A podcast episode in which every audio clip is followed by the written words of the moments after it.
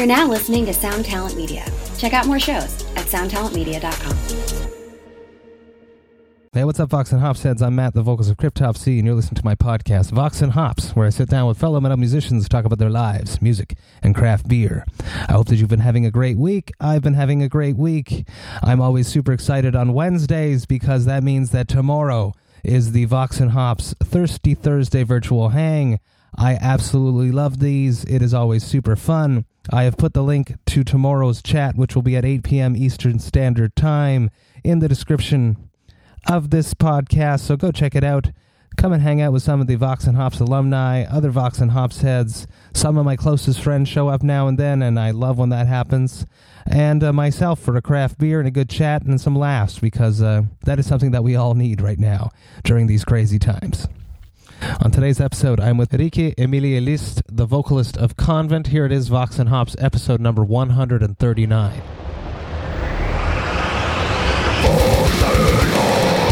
I warn you, what you are about to hear is very disturbing indeed. Hey, what's up, everyone? Today I'm with Rikke Emilie List from Convent. I am super stoked to be with you.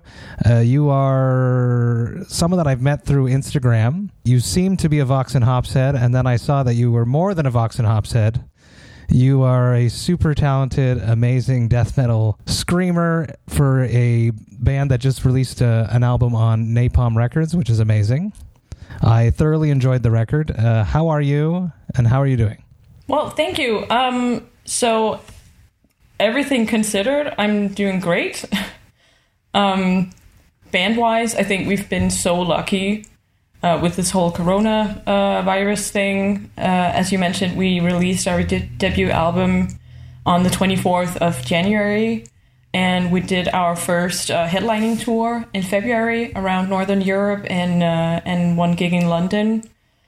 And the last show we played that was in Oslo, and I think the week after, uh, Denmark went on lockdown. Wow. Yeah, so we have just been so extremely lucky because um, we don't have any uh, shows planned in the near future. We do have some shows planned for the summer. They are probably going to get canceled, but we're not in front of like a major tour um, with a lot of big investments uh, in it. So, so yeah, everything considered, we've been so lucky. I have been speaking to a lot of people that uh, were either on tour or we're just about to jump onto a tour and a lot of bands need to survive on their merchandise.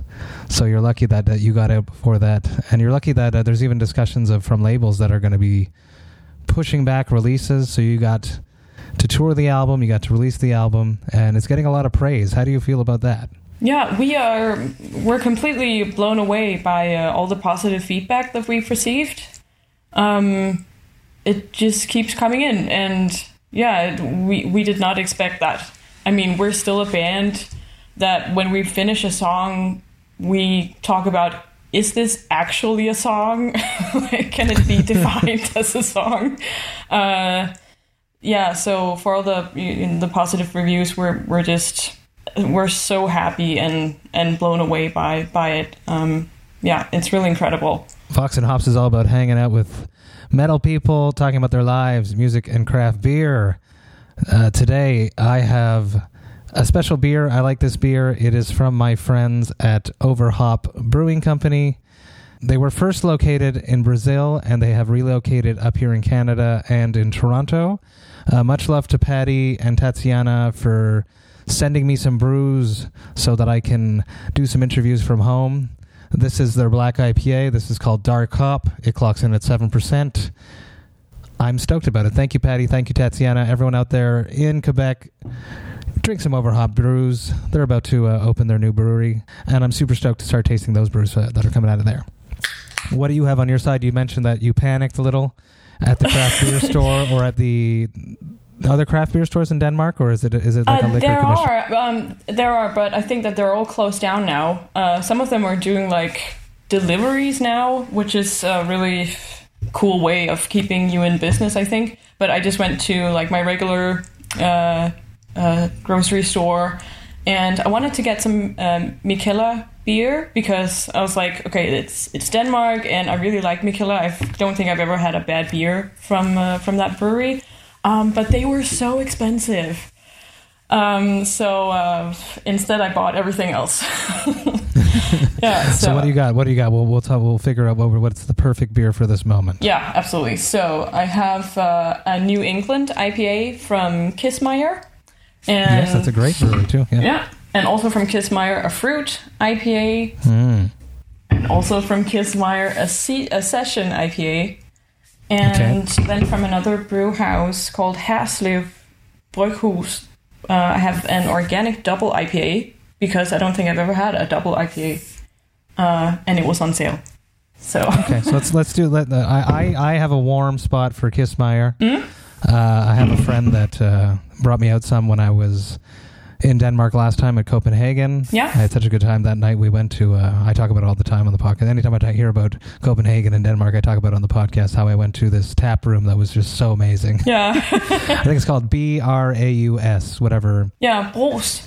Yes, and it's right around the corner from that tiny venue that we played, and it was just so much fun. Yeah, I actually emailed you. Um, I think a, a long time ago. Uh, I think when you were going on tour with uh, with Origin, uh, and I asked you if you wanted to interview uh, Jason and and John Longstreth, and you did, and thank you. and uh, you recommended it in the email. Uh, so I went there and uh, had a lovely beer, but I haven't been back since because it's very expensive, but also very good. So I'm saving up to go another time. It's all about uh, taking the right things. Okay, so op- open. Uh, which one? We had the fruited IPA or the other IPA was a New England. I would do the New England. It's it's a nice start. Yeah, I'll start with that one. I can't choose myself, so, so Cheers. Cheers. Ooh, this is good. Malty, a little um, hot bite at the end. Really chocolatey. Uh, caramel. This dark hop black IPA is absolutely delicious. Cheers to Overhop. How was yours? It's really really good. It's really like fresh and crisp, and um, I um I prefer like lighter beers like pilsners and IPAs and lagers. Um, yeah, sorry to say, but not a big stout fan. You'll get there. Okay, fingers crossed. No, no, no. To each their own. I, I But- just but love I did- all beer. Yeah, I, I do want to move into um, sort of try and move into darker territory. Uh, so I've been trying some like ruby ales and yeah, so slowly trying to get there. But um, yeah, I tried. Uh, oh, what's it called? The Irish beer. Guinness. Guinness, absolutely. That was completely gone. Uh, I tried it like a few years ago, and I really did not like that. That's going to take a long time for me to uh, to be able to enjoy Guinness. I think. Guinness is different from the stouts that are coming out now, though. Guinness is so creamy and thick and heavy, but it's low in alcohol, which is interesting. Yeah. Yeah. I enjoy Guinness when I'm in Ireland, and that's probably the only time that I ever order it. Okay. Fun, funny story. We, we went the one time I had a we wanted a proper pint when we played in Dublin on the last tour, and we we ended up going to we asked the local staff at the venue where should we go for a proper proper pint. They said go across the street right there across the the canal. So we go there and we ended up in a. It was a Slovakian dude that owned the bar because there was Kozel all over the place, the Slovakian beer. And here we are in Ireland in a Slovakian bar drinking a proper pint of Guinness. It was it didn't feel right. So I'm gonna have to try again next time. Yeah. Take me it. back to your first beer. Do you remember that? Uh, I do not. It was probably when I was very, very little and trying to taste my dad's beer or something.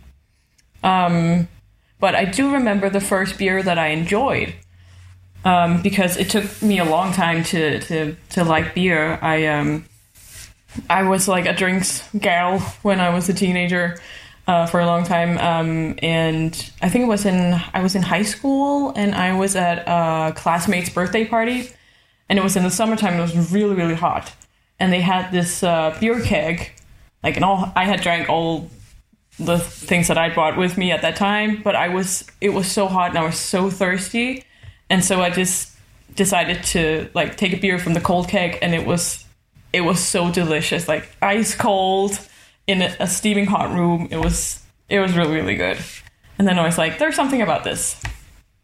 keg parties are fun parties. Yeah. I wish I'd gone to more. yeah. How were you in high school? What kind of a kid were you? Oh my were you god. exuberant? Were you out there? Were you more of an introvert? Um, I was. I just constantly felt so awkward.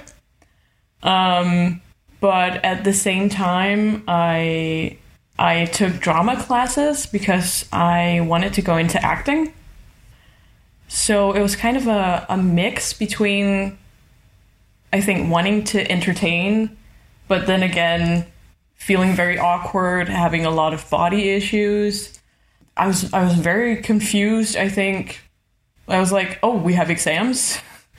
uh, in, yeah, in, in acting, yeah. yeah, yeah. No, just in, in general, like all subjects. Um, I think like focusing was a bit hard. Kind of still is. Um, so yeah, my grades weren't all that good, but I really enjoyed like the language classes. So I had English and uh, French and Spanish. I really enjoyed that, and I ended up working in languages. Um, so, but yeah, high school was. Man, I wish I could go back and really tell myself that I shouldn't care so much about what other people think. You know, and stop. You know, stop being so so insecure about my appearance because it doesn't matter and it's not that important. So yeah, I yeah, high school was yeah, it, it was stressful. I have that the same experience that uh, I wanted to be very popular, but it was difficult yeah. because I wasn't very cool. I can't believe that. I was just so self conscious. It was, it Yeah. was, it's brutal. It's brutal. Mm. Even like it's been 20 years since I graduated from high school. And just recently, a friend of mine put together like a, a Facebook group, and I'm seeing all these old pictures come out and seeing everything. And I was like, and it still triggers some strange anxiety. It's really, yeah, it's nice and to have everyone. A huge shout out to, to everyone that set this up uh, and being nice and asking my permission before posting certain pictures. and and apparently, I'm the only one that has said no. Don't post those ones. Uh, everybody else was those annoying, always good-looking classmates. or no, no, no. There, there's some embarrassing pictures. They're, they just don't care as much. okay, the internet doesn't forget. no, no, it's brutal. I was always thankful that I went through my high school years with no Facebook. Oh yeah, I'm. Oh man, could you imagine being a kid today? Oh my god, that that it must be the most stressful thing ever. Uh, to Every, constantly, everything, everything is out there. yeah, everything. Yeah. Take me back to you when you're growing up as a child. What was the soundtrack of your youth? What did uh, what music played in your house when you were not in control of the music? Hmm. So uh, when I was very young, um, the mo- most of uh, the music that we listened to was uh, like Black Sabbath and um, Deep Purple, Boston, uh, Chicago, um, T Rex, all that. Those were my dad's records. But I also remember my mom having this um, soft cell record uh, that we listened to a lot, and an Ace of Base record that we loved, me and my sister. so it was kind of a mix. But uh, I remember we had our record player, and every time we put on a record, it, it felt so special because we found the little brush and we had to like uh, like remove the dust very gently. Like we we we knew even though we were very, very young that this was something very precious that we needed to take care of. Um, so I think somehow music from a very young age became something like yeah precious or something that you need to take care of and something important. And later, yeah, oh, I remember my first favorite song was "Smoke on the Water." I mean, can you The riff. yeah, can you imagine hearing that riff for the first time in your life? I was like, this is the best song ever. And my dad got me the um, their album uh, Live in Japan, and uh, I, I spun that constantly when I was young. Um, and then Spice Girls happened in like 96 or something. And I was, I think, 10 years old or something. So I was, you know, completely the target group, the perfect target group for that band. You know, me and my Did they- girlfriend from did they- school. did they spice up your life? They did, it, indeed. My life was very spiced up at the moment. Who, who was your favorite Spice Girl? Uh, I think it was, uh, I think it was Scary Spice. Yeah, I think she had like some, she had some attitude, and she seemed like a really strong woman who could like kick ass and stuff like that. But you know, we were dressing up as them, uh, me and my girlfriends, and I was always Emma because I had blonde hair and Mm-hmm. yeah and we just had fun you know it was a game and they had all these things that you could collect like photos and stuff um yeah so it was somehow it was more about it connecting us like my me and my friends than it was about the music itself. So it's more like a friendship thing i think. And then in was it 1999 red hot chili peppers released californication. And we had a radio in my um, in my classroom and we would just listen to the radio. And re- i remember the singles being played on the radio and i was like it was like listening to music for the first time. I just i loved those songs and i had to go out and get that album and i think it was the first album that i owned that where i didn't want to skip one song. I just loved all the songs. They were just the vibe was so awesome and it was playful it was fun it was it was deep it was like emotional and i don't know it was just a perfect album and and it still means a lot to me to this day. Um and then i became older. What did i listen to then? I think then i got introduced to marilyn manson. Uh, i saw the video to um, disposable teens. And re- I remember thinking, you know, coming from the whole Spice Girls vibe, that, okay, this is, I should probably not like this because it's scary, it's dark, it's weird. Um, but there was something that just, that, that drew me into that. Like, I was very curious about it, like this, this whole universe that he created, um, and his music. Uh, and then I got into high school and some of the guys from my class they had german i had french uh, and they were um, uh, they were analyzing rammstein's songs. Mm. and uh, so they played it. Cool teacher. yeah yeah absolutely. Cool teacher.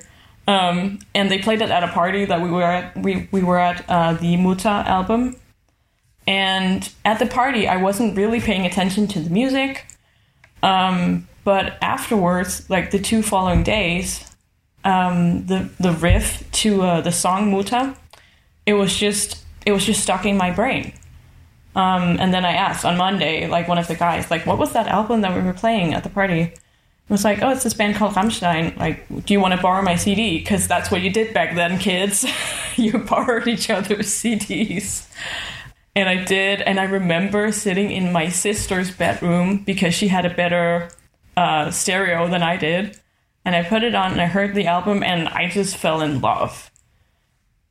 It was, uh, yeah, it was amazing. And I knew that I had to get out and buy this album for myself because I had to return it to my friend and couldn't hear it You anymore. it I, life, I yeah. needed it in my life, absolutely. And from then on, I became the biggest Rammstein fan like just trawling the internet for uh, like fan forums and just yeah buying a, um, posters and like all their CDs. Like well, they had three at that time.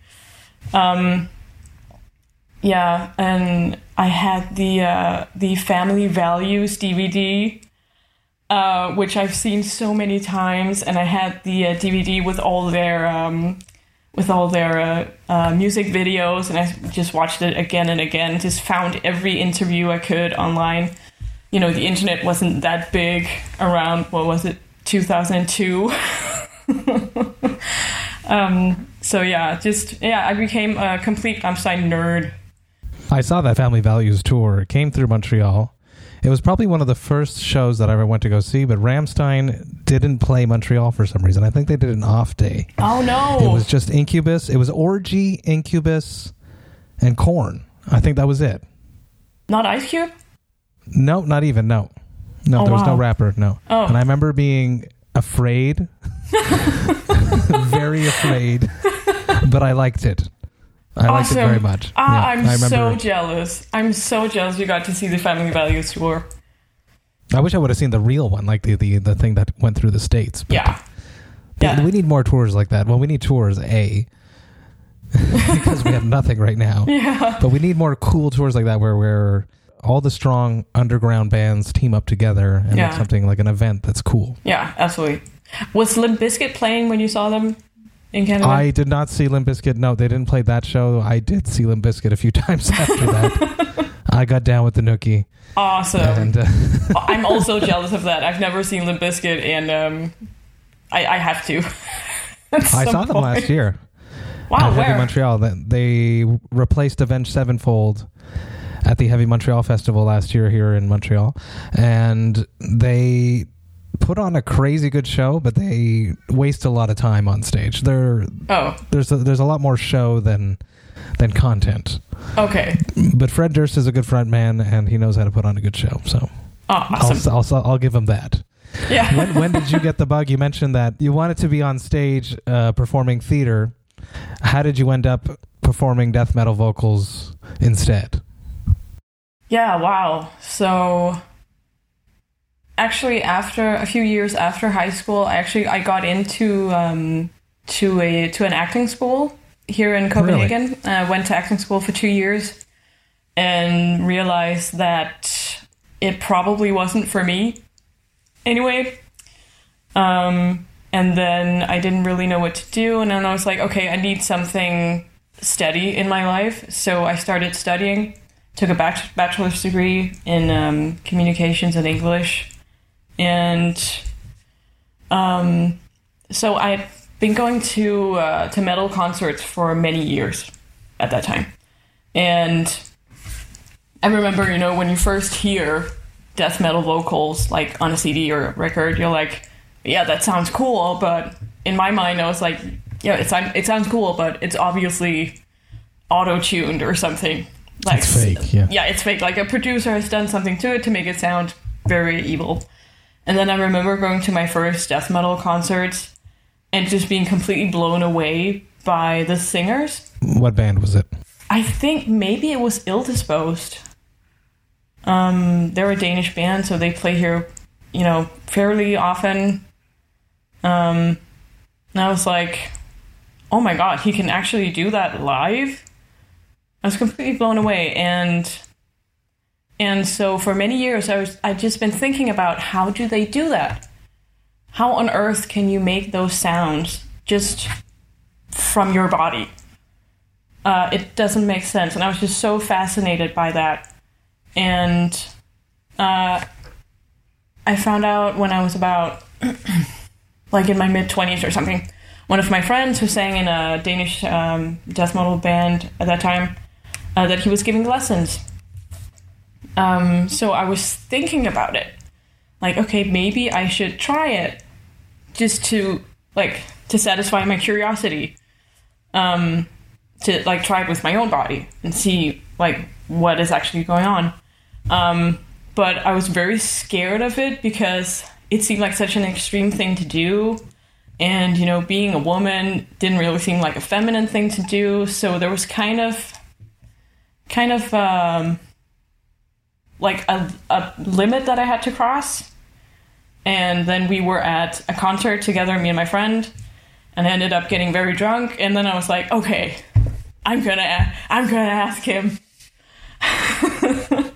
and I went over and I and I asked him like, can you can you teach me? And he just said, yeah. Can you show up on Thursday? I was like, yeah, I'll see you Thursday. And I was like, oh my god, what did I just do?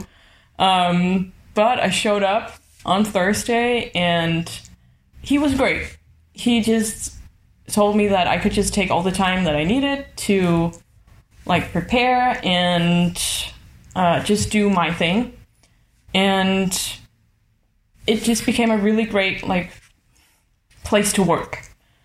And so we just tried it and I was like, okay, this is this is fun. Like this is actually great. Like the feeling you get when you like nail it.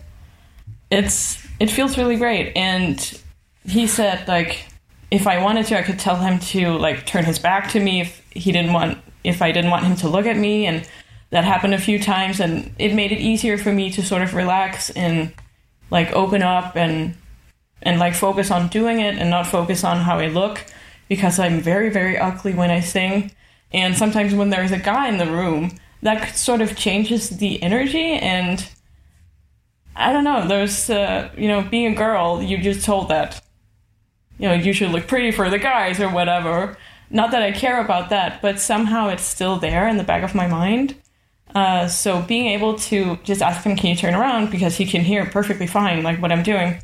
And that that wasn't a problem, that really helped. That I was just able to like do my own thing and open up and yeah. So he gave me a really great and safe and fun working environment to just try and do it. And I didn't really have a plan uh, with it. I just wanted to try it to satisfy my curiosity. And then I think six months later, convent became a thing, and I got asked if I wanted to join, and Here you are. I tried that. That that yeah, and that was really scary as well because you know standing up on a stage and singing in front of other people, that's still scary to me. Um, but yeah, I did it, and here we are. Okay, you've stemmed many questions as everything you've just said. Hold on, one thing at a time. Have you taken your you from your theater classes? You get taught how to project your voice to breathe properly, so that you can speak to an entire room of people. Have you taken some of that diaphragm learned breathing and applied it in those lessons? Was it was it an easy transition? Well, I've actually also taken some singing lessons before, which was just like, uh, what's it called? Like clean singing, you know, jazz. Um, That lesser singing. pardon? Yeah, yeah, yeah, yeah. that you know, mor- mortal singing. yeah, so I I think I had that incorporated in my body pretty well, but I think I used the techniques that I learned in my metal vocal uh, lessons more. And uh, on the side, I actually took some uh, some speaking lessons um, from a vocal coach who happened to be a former punk singer. So she knew everything about like using your vocals in like an, an extreme way as well. So that was also a perfect match. Um, and she gave me some warm ups that I also use today, and uh, that I wouldn't do without. Uh, really, so so yeah, because I thought, you know, I'm doing all these extreme things with my voice. It would be a stupid thing to damage it while just speaking. Mm-hmm. Like you know, if you're in a bar with you know loud music and It's the worst thing. The worst thing. After a show, leaning over that merch table saying, What size? yeah. When I've had a few a few beers, maybe a few craft beers, that that's that's always my downfall. Yeah, absolutely. The second thing that the question that arose as you were speaking before was do you still feel that you look ugly while you scream? Yeah, absolutely. Really? Yeah. But it's, Absolutely. it's, that, it's such a powerful thing. Yeah, I mean it's it's great. I love it and you know, I don't I don't step up on stage to look good or to be attractive to the guys in the audience or whatever. I step up on stage to tell stories. And you can be ugly and tell stories. but Um, I, I, I you got to get this out of your head. it's it's it's. I think any guy that's in that room that sees you perform the way you perform is going to be into you because of that. Not he's to think that's to be what he wants. I- uh, I'm pretty sure that you know, like Angela from from Arch Enemy. You know, never looked unattractive when she was screaming. No, that's true. And I've seen pictures of you, and you don't look any. Well, uh, some pictures I try to not upload to my. Uh, Because the internet never forgets. absolutely, absolutely. I think you can find some pictures of me just looking like I have no neck, and uh, Well, that's to get the, the, the airflow. The, the, That's right. That's right. How do you? Uh, the third question that arose from uh, what you were saying before was, how do you manage being comfortable on stage now? You you still feel nervous? What steps do you take to physically get yourself onto stage to fight that? Mm, I think that we've all reached a point now where we know that it's just a matter of getting the first, I don't know, 30 seconds over with, and then you're into it. And then you, uh, you remember how awesome it feels to perform live. Basically, I just try to, re- to relax. Because that's, I think that that's my strongest technique, actually to um I have to be in a state where my body has to feel like it's almost falling asleep. Um because then I feel like I can open up more, like open my throat up and my mouth up and just yeah, have a lot of uh what's it called? Resonance? hmm And focus and control on your breathing, which lets Yeah. your technique work better. Yeah. Because if you're stressed, everything gets tense, right? Yeah, and you can't breathe like like exactly. yeah. Every time I play a big festival, that's how I feel. Yeah. yeah. Yeah. But it's so easy to um to like go up in your head and go, what if? Like, what if I forget the lyrics? But then I can remind myself it doesn't matter. If I forget the lyrics, I just yell something, people can hear it anyway. it's the beauty of our true vocals. yeah. An Yeah. annoying question, but I have to ask you is uh, I'm personally fed up of all of this garbage about being a, a female in metal. You guys are comprised of many females in metal. I'm tired of seeing it being like a, a selling point. I wanted you everyone to just be on an equal plane. How do you feel about that? Yeah, absolutely. These like female package tours. I want it to all go. And I, I it shouldn't be a selling point anymore. Yeah, absolutely. Um, so we've been uh, we've been asked to do like girls' nights uh, at venues, and you know, yeah, trying to I don't know book tours with other uh, female bands just because they're female, and yeah, it's yeah, it's it's it's tiresome. Uh, I've, seen, I've seen it happen to my friends in the Agonist all the time. They get they get thrown into these tour packages that, and me looking at it from the outside, doesn't make sense. Just because there's a female in the band and she sings clean sometimes and screams, I, I don't get it. I, I don't understand why the industry is still trying to play these cards. Yeah, yeah, it's weird. Also, when like we just did our tour, and I can't re- remember which uh, venue uh, wrote this, but but in the um, in the Facebook event, it said like female fronted or f- all female doom band something something, and it's just annoying because like, are you here to look at females or are you here to listen to music? Um, and you know, I think it's a shame that um, some promoters, for some reason, still think that the metal audience is only straight males. Um, like I, I know so many women who listen to metal, and I see so many women uh, out when we're playing concerts, and when I'm out as a guest to other concerts. Um, yeah.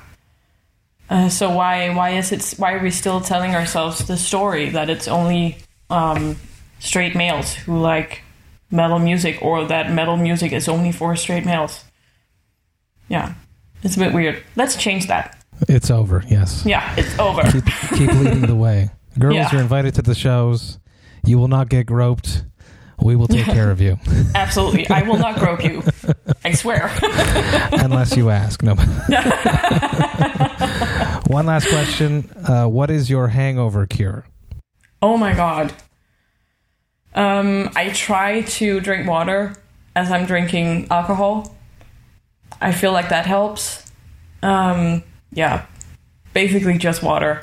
I tend to always have like be an adult and buy chips in advance uh, so that I don't have to go to the store for chips. But then when I eat them, I just feel sick.